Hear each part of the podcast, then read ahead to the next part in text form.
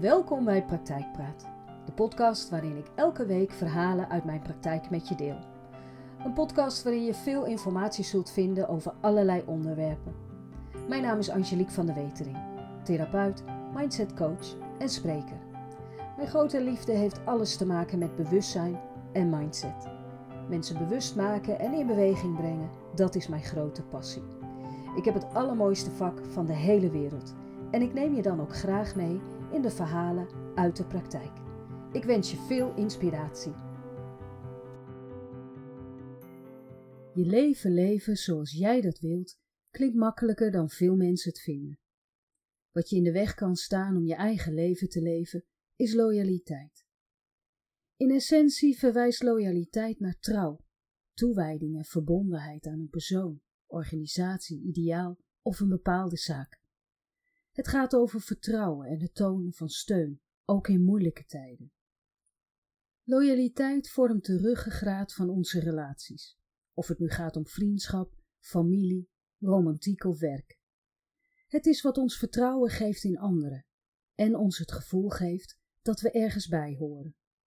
Maar wat als loyaliteit je zo in de weg staat dat het je niet lukt om je eigen leven te gaan leven zoals jij dat wilt? Dit was de reden dat Eline contact met mij opnam.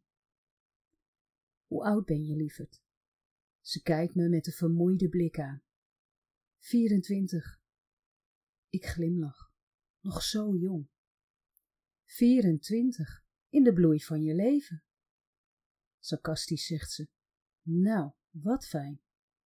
Ze ziet mijn blik en schiet in de lach. Ik ben gewoon niet gelukkig. Wat maakt jou niet gelukkig? Ze haalt haar schouders op en zegt: Ik weet het niet. Vaak denk ik: Is dit het dan? Ik rond binnen twee maanden mijn opleiding af en heb geen idee wat ik daarna wil doen.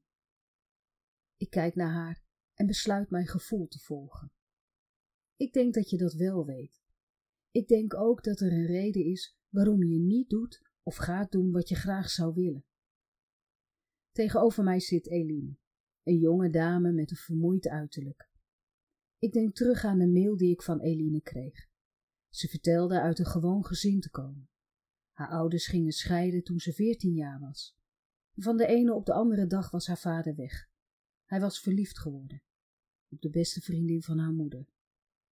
Haar moeder raakte in een depressie en ondanks haar leeftijd werd ze belast met de zorg over en voor haar moeder.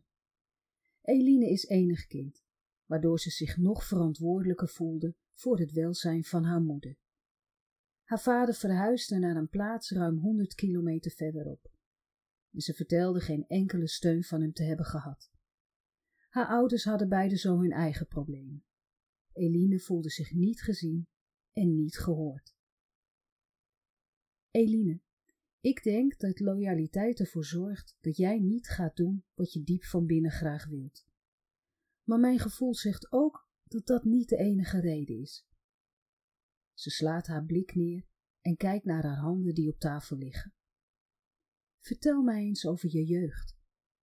Kun je je nog herinneren hoe het was toen je ouders nog bij elkaar waren? Er was altijd wel iets bij ons thuis. Was er geen ruzie in de familie, dan was er wel weer iets anders. Mijn ouders bemoeiden zich zo weinig mogelijk met anderen. Ik denk nu dat ze niet goed wisten wat ze met bepaalde situaties aan moesten. Ik hoorde vaak: doe maar niet, want stel dat. En als er al iets gebeurde waar ze niet omheen konden, dan zei mijn moeder altijd hetzelfde tegen mijn vader: Jan, zeg jij nou ook eens wat? Gepraat werd er niet, ja, ergens omheen. Dat kunnen ze beiden nog steeds heel goed. Ik mocht ook nooit iemand mee naar huis nemen, want het ging niemand wat aan hoe het er bij ons thuis aan toe ging. Ze krijgt een kleur en ontwijkt mijn blik. Eline? Ze kijkt me even kort aan en staart naar buiten. Hoe ging dat bij jullie thuis? Mijn moeder heeft een angststoornis en daarnaast is poetsen haar grootste hobby. Het was altijd brandschoon en dat moest vooral zo blijven. Alles draaide om de angsten die mijn moeder had. Ze was altijd bezig met ziek zijn en zodra ze ook maar iets voelde, zat ze bij de huisarts en haar angst dat mij of mijn vader iets zou overkomen, heb ik als verstikkend ervaren. Ik voelde me gevangen Er was altijd wel een reden om iets niet te doen. En die reden, had die alleen met je moeder te maken of kon het ook een andere reden hebben? Weer krijgt Eline een kleur en ontwijkt ze mijn blik. Eline, hoe zit het met jouw angsten? Ze houdt haar adem in en staart muisstil voor zich uit. Je zou een speld kunnen horen vallen. Wanneer ik net zo stil word als Eline, zegt ze uiteindelijk: Die heb ik niet. Ze schuift haar stoel een stukje naar achteren en slaat haar armen over elkaar. Waar ben je bang voor, lieverd? Ze schudt haar hoofd en blijft stil. Ik denk even kort na hoe ik achter het muurtje kan komen dat ze in een paar minuten heeft opgebouwd. Je voelt je eenzaam, alleen. Je voelt je niet begrepen en ik denk dat je vooral jezelf niet begrijpt. Je hebt je voorgenomen nooit zo te worden als je moeder, nooit zo te doen als je moeder, nooit zo angstig te worden als je moeder. En iedere dag, iedere dag weer sta jij met een angstig gevoel op. Een gevoel dat je belemmert in steeds meer dingen. Een gevoel dat je boos maakt op jezelf en op je moeder. Iedere dag hebben jouw gedachten te maken met wat als en stel dat. Gedachten die maar weinig met jou te maken hebben en alles met wat je van huis uit hebt gezien en geleerd. Gedachten die te maken hebben met de angst en dan met name met de angst voor de angst. Angst die niet bij jou hoort, maar bij je moeder. En langzaam kom je tot het besef dat jouw gedachten en uitspraken op die van je moeder gaan lijken. Paniek, want dat is juist wat je niet wilde en wat je je had voorgenomen om niet te doen. Daar sta je dan. De angst en paniek die je voelt, probeer je zo goed en zo kwaad als het gaat te onderdrukken. En dat laatste lukt je niet meer. Het lukt je niet meer dit te onderdrukken. En daar ben ik blij om. Eline staart voor zich uit. De storm aan emoties zorgen ervoor dat ze volledig vastzit in haar eigen bubbel, waardoor ze lastig is te bereiken. Eline, de angsten die je hebt zijn allemaal overgenomen. Doordat angst een voortdurende rol speelde in jouw leven, heb je onbewust de angst die je bij je moeder zag overgenomen. Wanneer je jong bent, zie je alles wat je leert als waarheid, dus ook de angst van je moeder. Als ze zo bezorgd en bang was dat jouw vader iets zou overkomen, dan moest er wel iets heel ergs gaan gebeuren. En zo jong als je bent, word je gevoelig voor situaties die bijvoorbeeld onvoorspelbaar zijn en je niet in de hand hebt. Je kunt dan bijvoorbeeld een angst creëren die te maken heeft met veiligheid. Stel, je gaat een weekendje weg. Dan kan het zomaar zijn dat je daar al weken mee bezig bent en daarbij spanning en angst voelt. En die reis daarheen, ruim drie uur, en je houdt al niet van autorijden. Je voelt je misschien wel heel angstig met autorijden, want stel dat er iets gebeurt en je kunt de weg niet af. En zo kan ik je nog heel veel angsten schetsen die ontstaan kunnen door overgenomen angst. Ik blijf even stil. Eline. Ze kijkt op en de angstige blik die ik zie raakt mij. Je hebt mijn mail gelezen. Ja, en wat ik je net uitlegde, heb ik tussen alle regels doorgelezen. Je bent 24 en zit volledig vast in angst. Waar ben je bang voor? Ze wendt haar blik af en staart naar buiten. Een vriendin van mij zei een tijdje geleden dat het wel lijkt alsof ik bang ben om te leven. Misschien is dat ook wel zo. 24 jaar. Niet weten hoe je moet leven en wat je daarvoor nodig hebt, zou mij ook bang maken. Eline blijft stil. Hoe ziet het leven eruit waarin je gelukkig bent? Ze haalt haar schouders op. In ieder geval zonder angst. De angst die jij hebt opgebouwd verdwijnt niet zomaar meer. Het zit diep geworteld in je overtuigingen. Ik ben benieuwd wat jouw overtuigingen zijn wat jouw kijk op de wereld is. Ik denk dat ik dat zelf niet eens weet. Dat betekent dat je veel dingen doet zonder daarover na te denken. En daar zullen heel wat gedragingen bij zitten die je hebt overgenomen. Vertel me eens wat je ziet wanneer je naar een vriendin kijkt die geniet van het leven, die geniet van haar leven. Een zachte glimlach glijdt over het gezicht van Eline. Lotte, Ja, dat is Lotte. Zij weet denk ik heel goed hoe ze moet leven. Hoe doet ze dit dan? Lotte is altijd vrolijk en ondernemend en daar geniet ze mateloos van. Ze vraagt me wel eens mee, op reis bijvoorbeeld, maar dat durf ik niet. Ik kan dat toch helemaal niet zoals zij dat doet. Ik ben overal bang voor, zie overal beren op de weg. Ik knik. Dus ga je de uitdaging die dit met zich meebrengt liever uit de weg. Ze krijgt een kleur en zegt: Ja, maar dan zit Lotte opgescheept met een angstige vriendin die niets wil. Dat kan ik haar echt niet aandoen. Ik knik weer. Dus gebruik je Lotte als excuus om de uitdaging maar niet aan te hoeven gaan. Eline buigt naar voren en zegt: Ja, maar ik kan toch niet zomaar gaan? Mijn moeder heeft mij ook nodig. Ze belt me iedere dag. En wanneer ze niet lekker in haar vel zit, wel twee keer per dag. Ik kan toch niet? Ze schudt haar hoofd ontkennend heen en weer. En dus, wanneer het eerste excuus niet voldoende is, dan kun je je moeder gebruiken om je uitdaging niet aan te hoeven gaan. Dat zal ik je verder uitleggen. Je moeder is voor jou een sterke reden om geen uitdagingen aan te gaan. Een reden om niet je eigen leven te gaan leiden. En weet je, je moeder doet hetzelfde. Ze gebruikt jou namelijk om niet haar eigen uitdagingen aan te hoeven gaan. Ze gebruikt haar angsten als reden om maar niet te hoeven deelnemen aan haar eigen leven. Ze maakt jou verantwoordelijk voor de zorg voor haarzelf.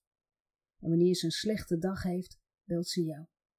En ik schat in dat het niet om een pep-talk van tien minuten gaat. En wanneer het gesprek eindigt, ben jij leeg en voel je je hol. Nee, niet gek, wanneer je alles hebt weggegeven wat je hebt. Zie je dat jullie elkaar als het ware in stand houden. Hoe gaat het nu met je moeder, Eline? Ze kijkt me met een donkere blik aan.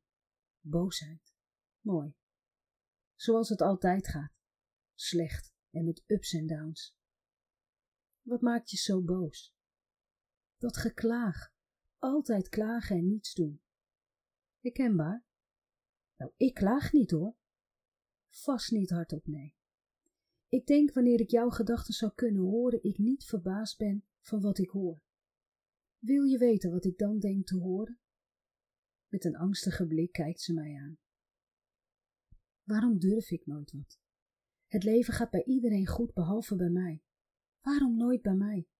Zie je wel, ik doe er niet toe. En altijd maar moeten luisteren naar haar klaagzang klaagzang ben ik ook een keertje zat.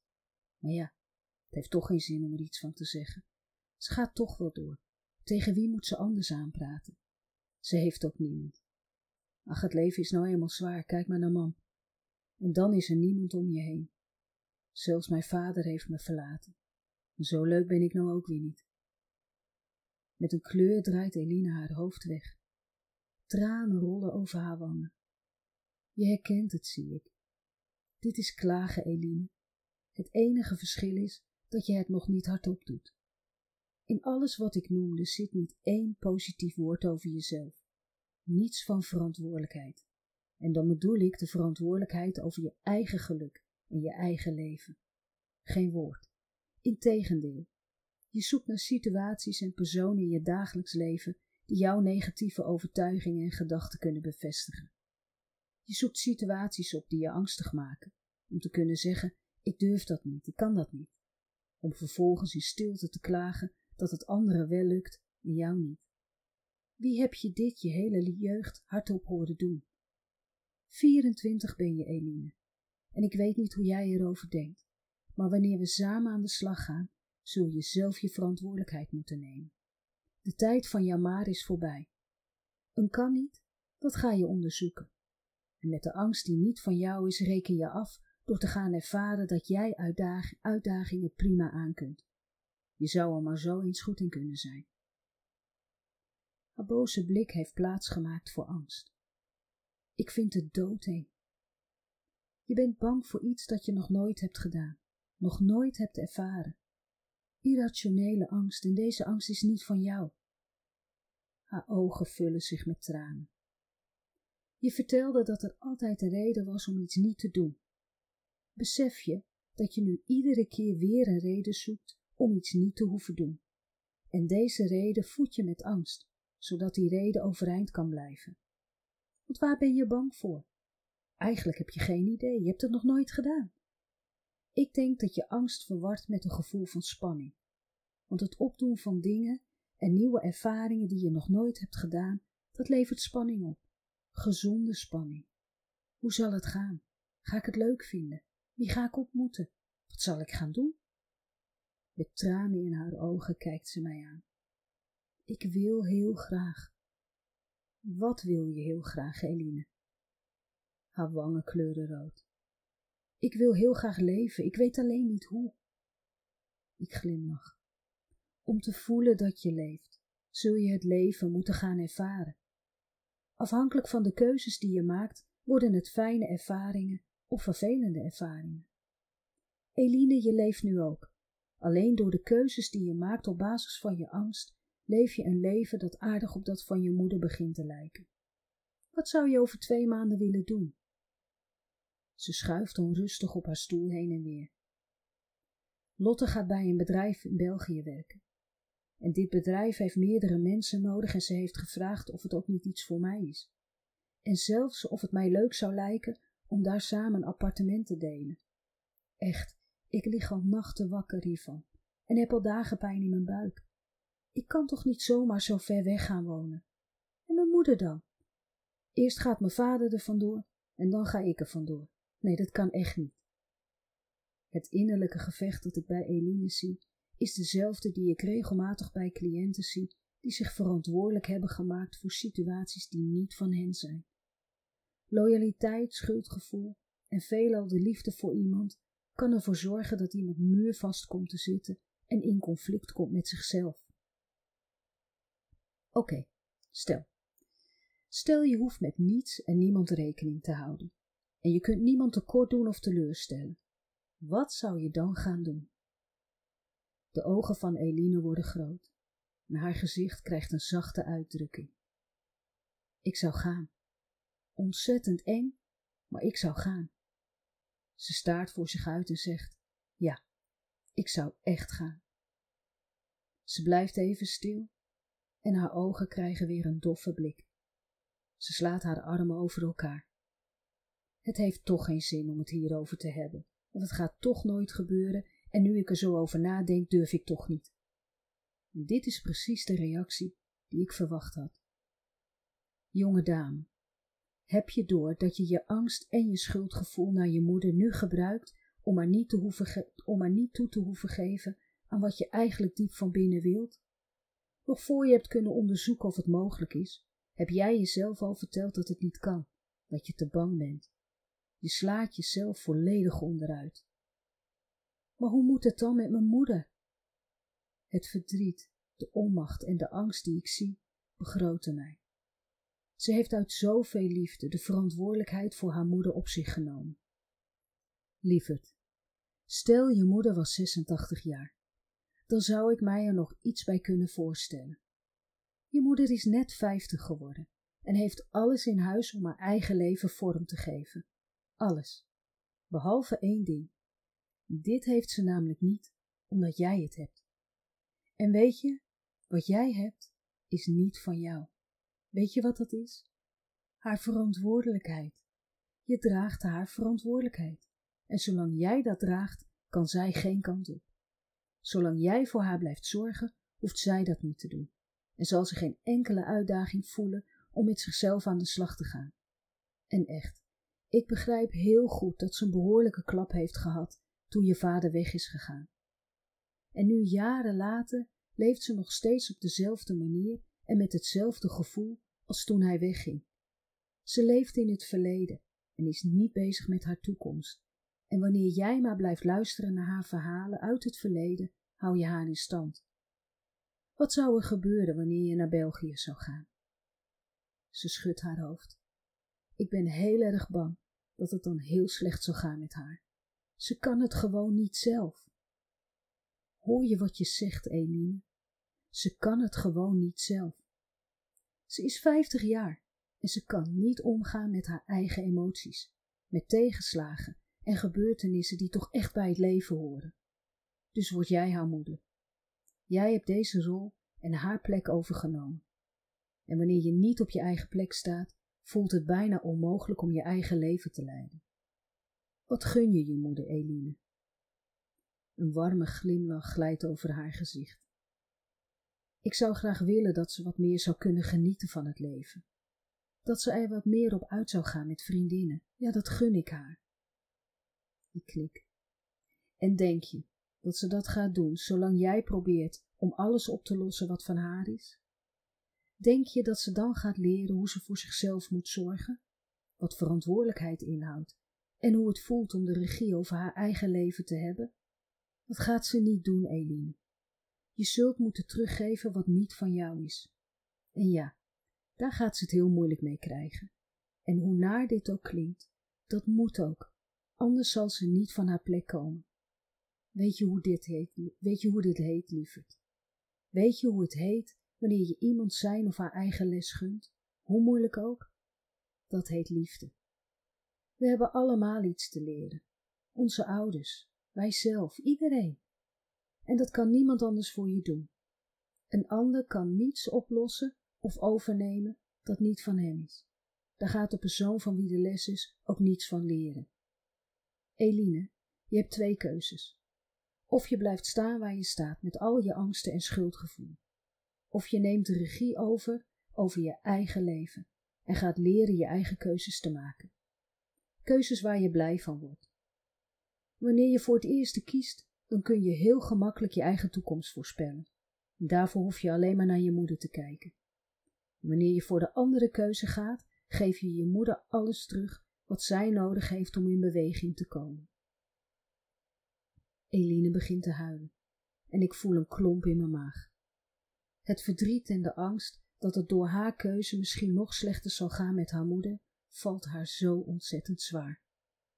Ze kijkt me aan en zegt: Maar wat nou als ze niet in beweging komt? Wat als ze niet voor zichzelf gaat zorgen? Lieverd, wil jij gelukkig worden? Wil jij je eigen leven leiden, waarin je je eigen dromen kunt waarmaken?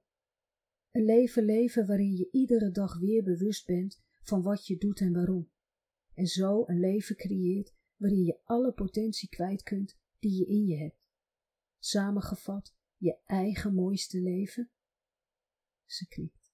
Ja, ja, dat is wat ik echt wil. Ik wil vrij zijn en me vooral vrij voelen. Ik blijf even stil om haar eigen woorden te laten landen. Dan heb je geen andere keus om voor jezelf te kiezen. Of je moeder dan voor haarzelf gaat zorgen is een keuze die alleen zij kan maken. De kans dat ze dat gaat doen zal vele malen groter zijn omdat jij het niet meer doet. En ik denk zelfs dat je met het leven van je eigen mooiste leven haar kunt laten zien dat het ook anders kan. Eline haar ogen lichten op. Denk je dat als ik in België woon en ik haar uitnodig om regelmatig naar me toe te komen, dat ze dat ook zal doen? Ik geef geen antwoord en geef haar de ruimte voor de nieuwe ideeën en mogelijkheden die langzaam haar brein binnensluipen. We hebben veel gesprekken gehad samen, voordat het Eline lukte om stapje voor stapje haar eigen keuzes te maken. En omdat het langzaam en stapje voor stapje ging, kreeg moeder ook de ruimte om te kijken naar haar eigen leven en keuzes. Na een aantal maanden word ik gebeld door Eline. Ik neem op en hoor een lach aan de andere kant van de lijn. Een lach die lijkt op die van Eline. Met Eline. Ik wil graag iets met je overleggen als dat kan. Ik heb nog heel veel afspraken staan. En nu het zo goed met me gaat, wil ik vragen of mijn moeder in mijn plaats mag.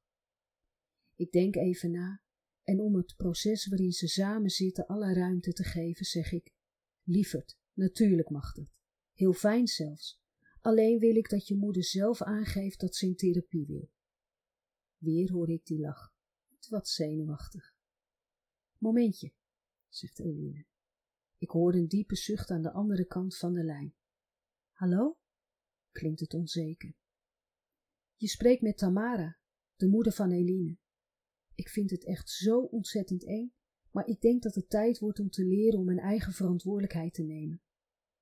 En wat ik nu ga zeggen is niet gemeen bedoeld, maar ik moet het echt kwijt, omdat ik het anders misschien niet meer durf te zeggen. Wat ben ik boos op jou geweest? Zo, dat is eruit, zegt ze opgelucht. Ik blijf even stil, omdat ik mijn best moet doen om niet al te hard te lachen. Sorry, zegt ze. Dat is nergens voor nodig, Tamara. Ik ben juist blij dat je boos op mij geweest bent. Begrijpelijk ook.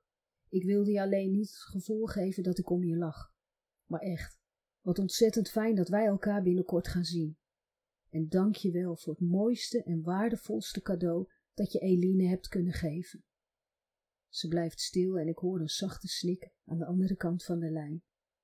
Lieverd, alles wat wij als ouders zelf oplossen, hoeven onze kinderen niet meer te doen. Ik kijk er naar uit om je te zien. Tamara, net vijftig jaar, en heeft voor zichzelf besloten dat het genoeg is geweest. En zoals ze zelf vertelde, ik heb me genoeg achter anderen verscholen. Het wordt tijd mezelf te gaan zien en te laten zien.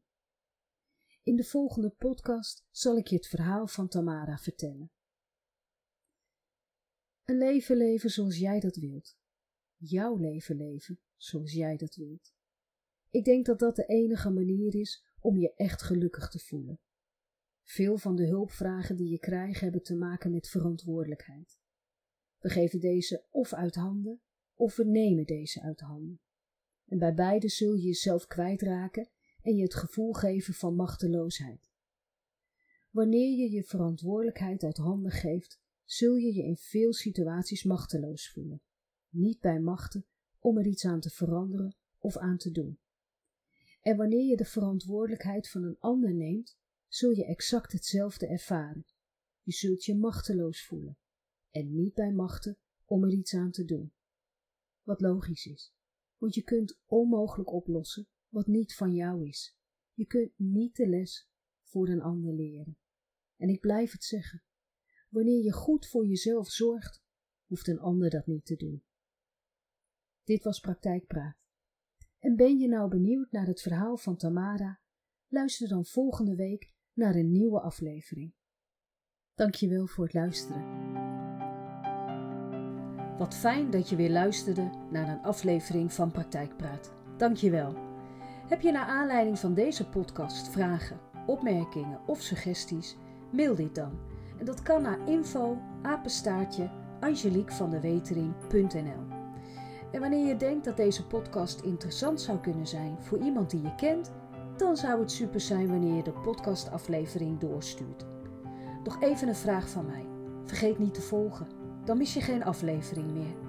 Nogmaals, dankjewel voor het luisteren en heel graag tot een volgende keer.